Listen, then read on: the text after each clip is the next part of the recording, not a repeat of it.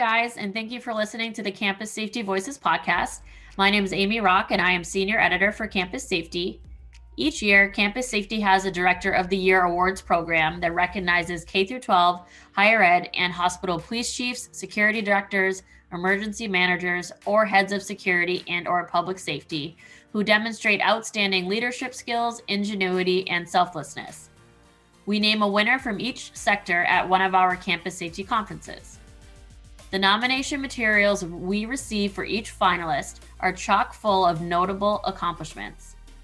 To give the finalists more deserved recognition, we like to chat with them further to highlight a few of their most impressive accomplishments or achievements they are especially proud of. One of the finalists is Garrett Humphrey, who is Director of Campus Safety for the UMS Wright Prep School in Alabama. I spoke with Garrett about how each faculty member is fully certified in American Red Cross's CPR, AED, and first aid, and also Stop the Bleed training. We also spoke about how a student trained in CPR and first aid saved the life of another student experiencing cardiac arrest and also how he was able to partner with a local physician to establish drive through testing during the pandemic. Take a listen. Be sure to subscribe to Campus Safety's YouTube channel and like or leave a comment on our videos. Or subscribe to our Campus Safety Voices podcast on Apple and Spotify and leave a review.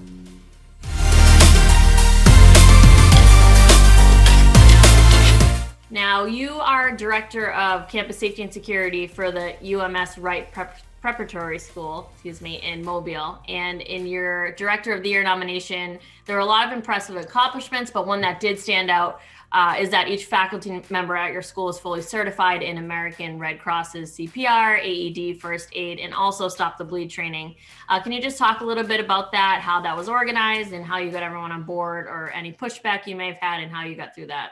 Yeah, absolutely. Um, so we tend to take more of a data driven methodical approach when it comes to school safety and we take the information that's available to us. So we looked into an fbi study that was compiled over several years and we look at you know all the causes of fatalities on campuses but the number one that stood out was medical emergencies. And um, i believe many schools are probably like this but but typically you only get your coaches certified in those types of courses because it's relative to what they do in their sport so we thought that it, it's very imperative that we should look into getting our faculty certified for those things because on any given night we can have anywhere from 2,000 to 5,000 fans, spectators, grandparents, alumni, et cetera, on our campus for an event. And having the ability to have 160 to 170 of our faculty members fully trained in CPR, first aid, and AED would be extremely beneficial. Um, as well as you know, just given the, the regular school day, we we have around 1240 uh, enrollment for our K 12 schools. So we saw the need not only for ourselves as faculty members, but we might have to use it on a student one day. Yeah, I feel like there is so much focus on uh, active assailant and physical threats that a lot of schools can sometimes forget that medical emergencies are far, far, far more common than than other situations like that. And did you have any? Was it a requirement for your employees or kind of an, an optional thing? No, once we decided that we were going to do it, we made a requirement for all faculty members. Now, it took us, um, you know, close to a year to get everyone certified because 160 faculty members and the scheduling and timing and all that stuff. Um, but now that it's gone through, it's something that we plan to renew every two years going forward um, I, because we have so many to certify, I went out and became a American Red Cross instructor. So I'm, I'm the instructor for the school. We don't have to hire out for that.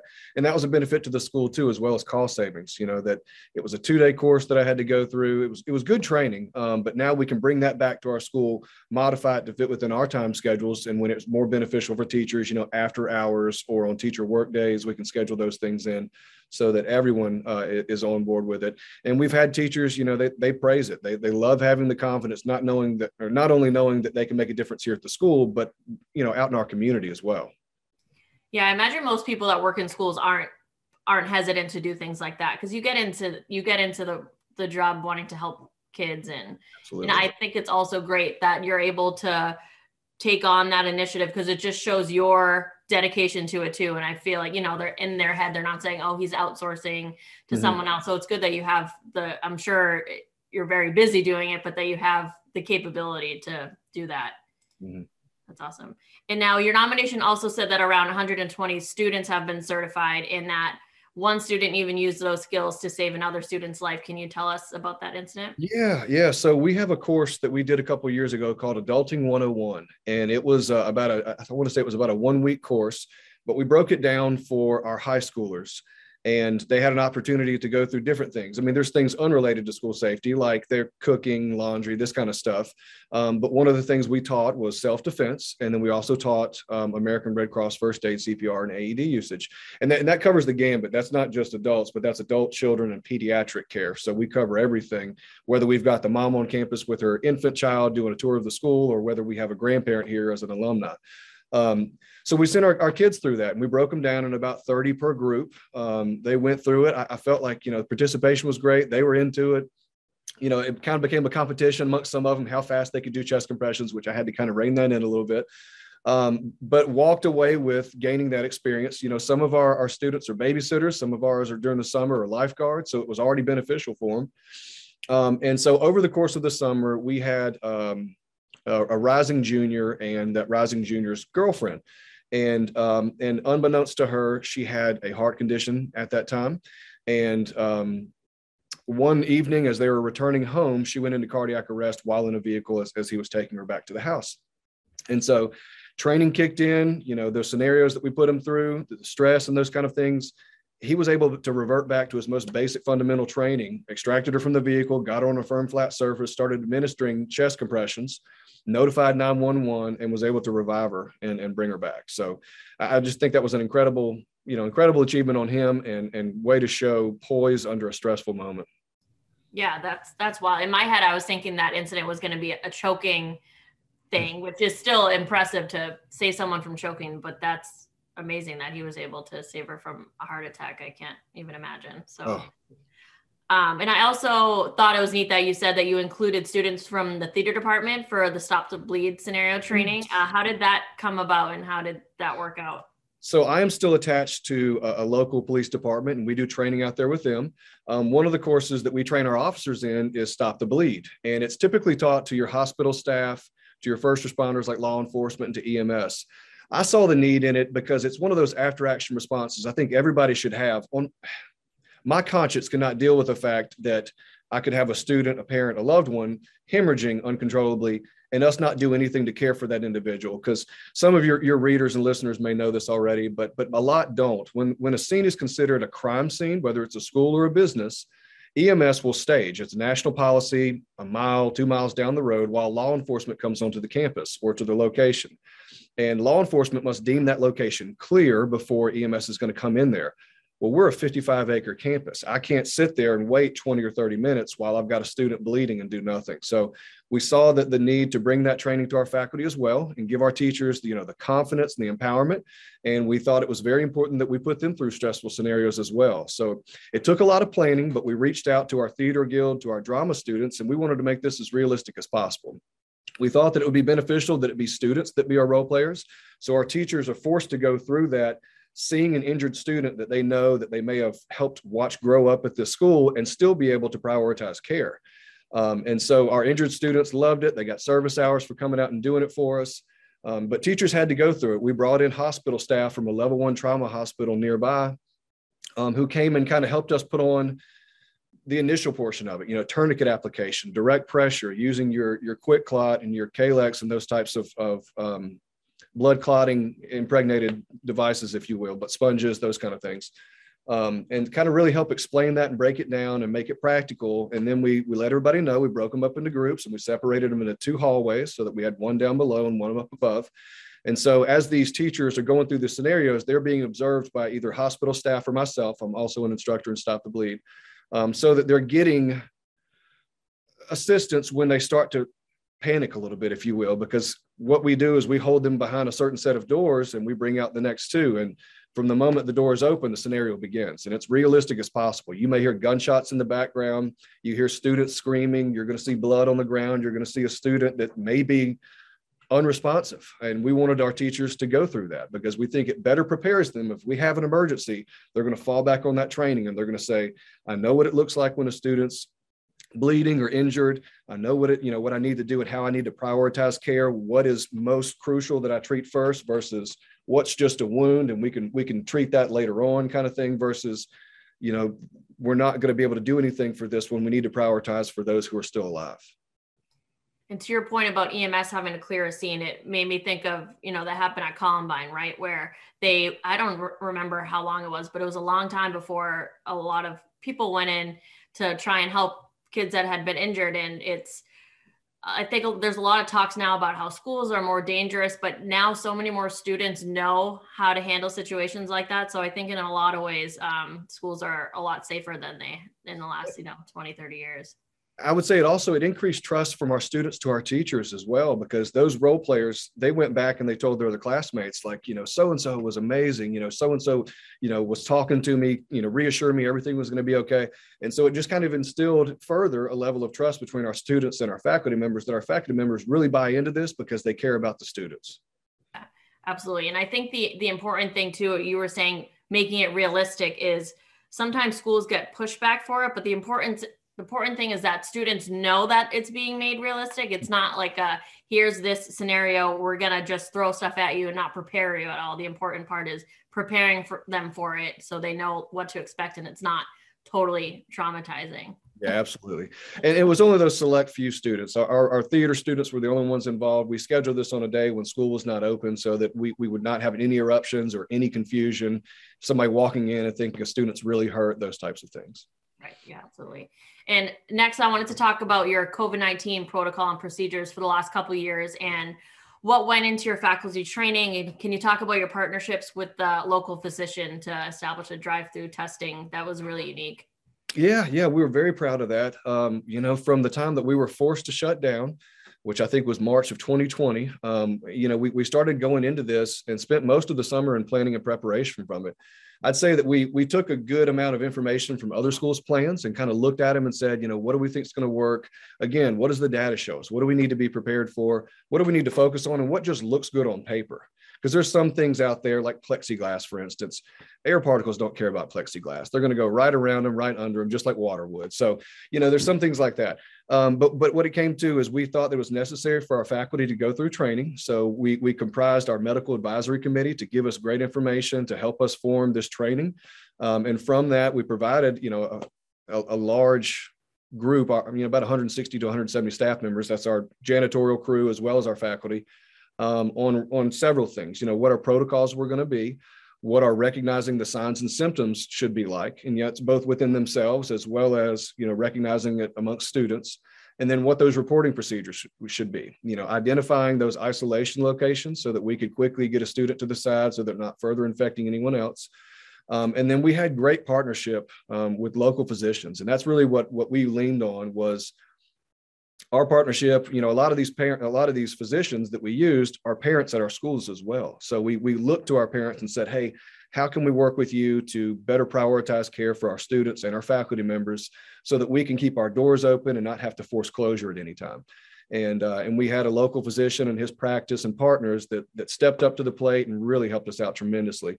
Um, dedicated a nurse to a specific hotline that we established with them. So if we had a student that began to display symptoms, maybe it was fever and cough, you know, joint, you know, symptoms that, that we recognized according to the COVID-19 checklist, um, we would immediately get in touch with that hotline and say, you know, this is the student's name and information. We'd like to send them to you to get testing. And so um, this, this partnership with this local physician, again, they were able to establish a drive-through where they prioritize UMS Wright families um, and, um, and, and faculty members. So if we had one of those situations, it was, you know, information was taken over the phone. This is, you know, we're ready for you right now. Go ahead and head over. And fortunately, it's only about two miles down the road from us. So we would send that faculty member or that student to that location and they'd immediately get tested, you know, and, and they'd meet with a physician and they would kind of determine what's the best test for you right now. Do we need an antigen or do we need an antigen and a PCR test? And if it's a PCR test, here's your paperwork where you're not going to return for the next three days until we get those results back.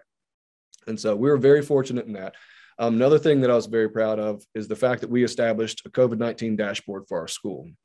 You know, here in Alabama, it took maybe a year before our Department of Human Resources put one out for, for the media and for the public to see.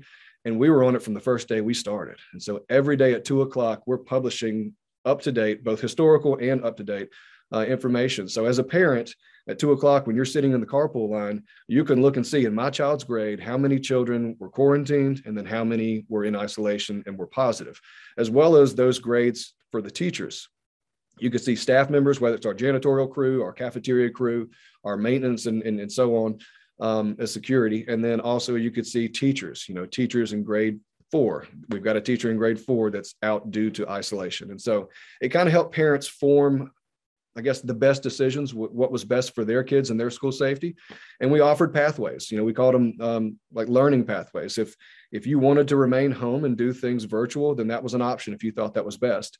And then we had what we called Pathway Two, which was just a temporary uh, learning situation where you would go remote from home. So if those parents saw maybe a few like three or so cases in a particular class, they could say, you know what, I think I want to hold my daughter out for two weeks and just kind of let this little spike pass um, and then move from there and transition back to class. And so parents were great. I mean, we had fantastic buy-in from our parents, and it's because of them, along with what we did here in our mitigation strategies, that we never had to force a you know force closure of a grade level or a, a you know a division or anything at any point. We're very proud of that.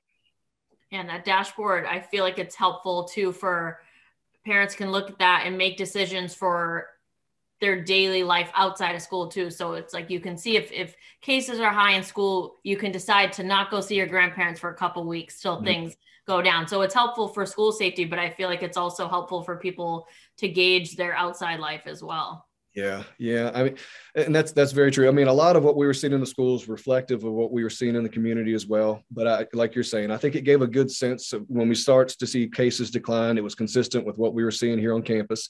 Um, and it, it, gave us a lot of data. You know, I mean, from from year one to year two, we were able to capture all that stuff and see that some things that we did in the first year may not be necessary in the second year because it didn't result in locating positive individuals. Um, and then conversely, you know, there were some things that we implemented in the second year that we thought we, sh- we probably should have added in the first year, and it was just as beneficial.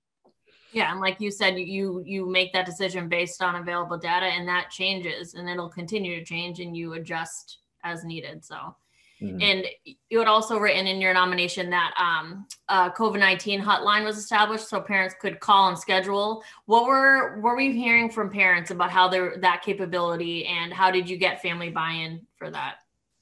It, it didn't take a whole lot of selling. The ability that they didn't have to schedule something with their pediatric doctor and they could get immediate appointments was fantastic. Now, some parents, you know, they wanted to use their pediatrician, and we encourage them to use whichever healthcare provider they choose. Um, but they were more than receptive and extremely appreciative. And, and we just got overall responses of just how smooth the transition was from identifying a student that was symptomatic, sending them to get tested, locating the fact that they were positive, following our health and guidelines timeframes for return, and then transitioning into pathway to learning and then returning to school. They, they said it was just a seamless transition from one thing to the other. And again, that's that's from our teachers locating it, from you know our physicians helping us out with their partnership, and then you know some things that I did to try to help the transition as well. Yeah, I mean, I, am a parent. I have my son is three and my daughter is one, and for daycare, if they had any any symptoms, they had to get tested, and it would have been great to have something set up through their school. So mm-hmm. that's that's very helpful. I know um, our my kid's pediatrician does it, but I'm depending on how cases were, they wouldn't take kids uh, that weren't symptomatic. Right. So which which I understand. Um, but if you need you were exposed, we needed to get te- a test for them to go back to daycare, and having you know a physician associated with their school would have been really helpful not only that, but not having them go sit in a wait room with other potentially sick people waiting for their appointment. You know, that drive through was just, it was so knowing what time they had to be there, they'd show up on time, they'd get prioritization, they'd move to the front of the line essentially, uh, get swabbed, and then they're, they're, they can go park in the parking lot, wait 20, 25 minutes if it was an antigen like a rapid, um, or, you know, a nurse will call you back as soon as the results come back in. And a lot of times we could reach out to that physician and say, hey, have you seen the results come back in yet? And he'd be able to pull that results before the nurse would even have a chance to call. So we were getting information back quickly. We're getting students back quickly and safely. And again, you know, keeping our doors open and students in the classrooms.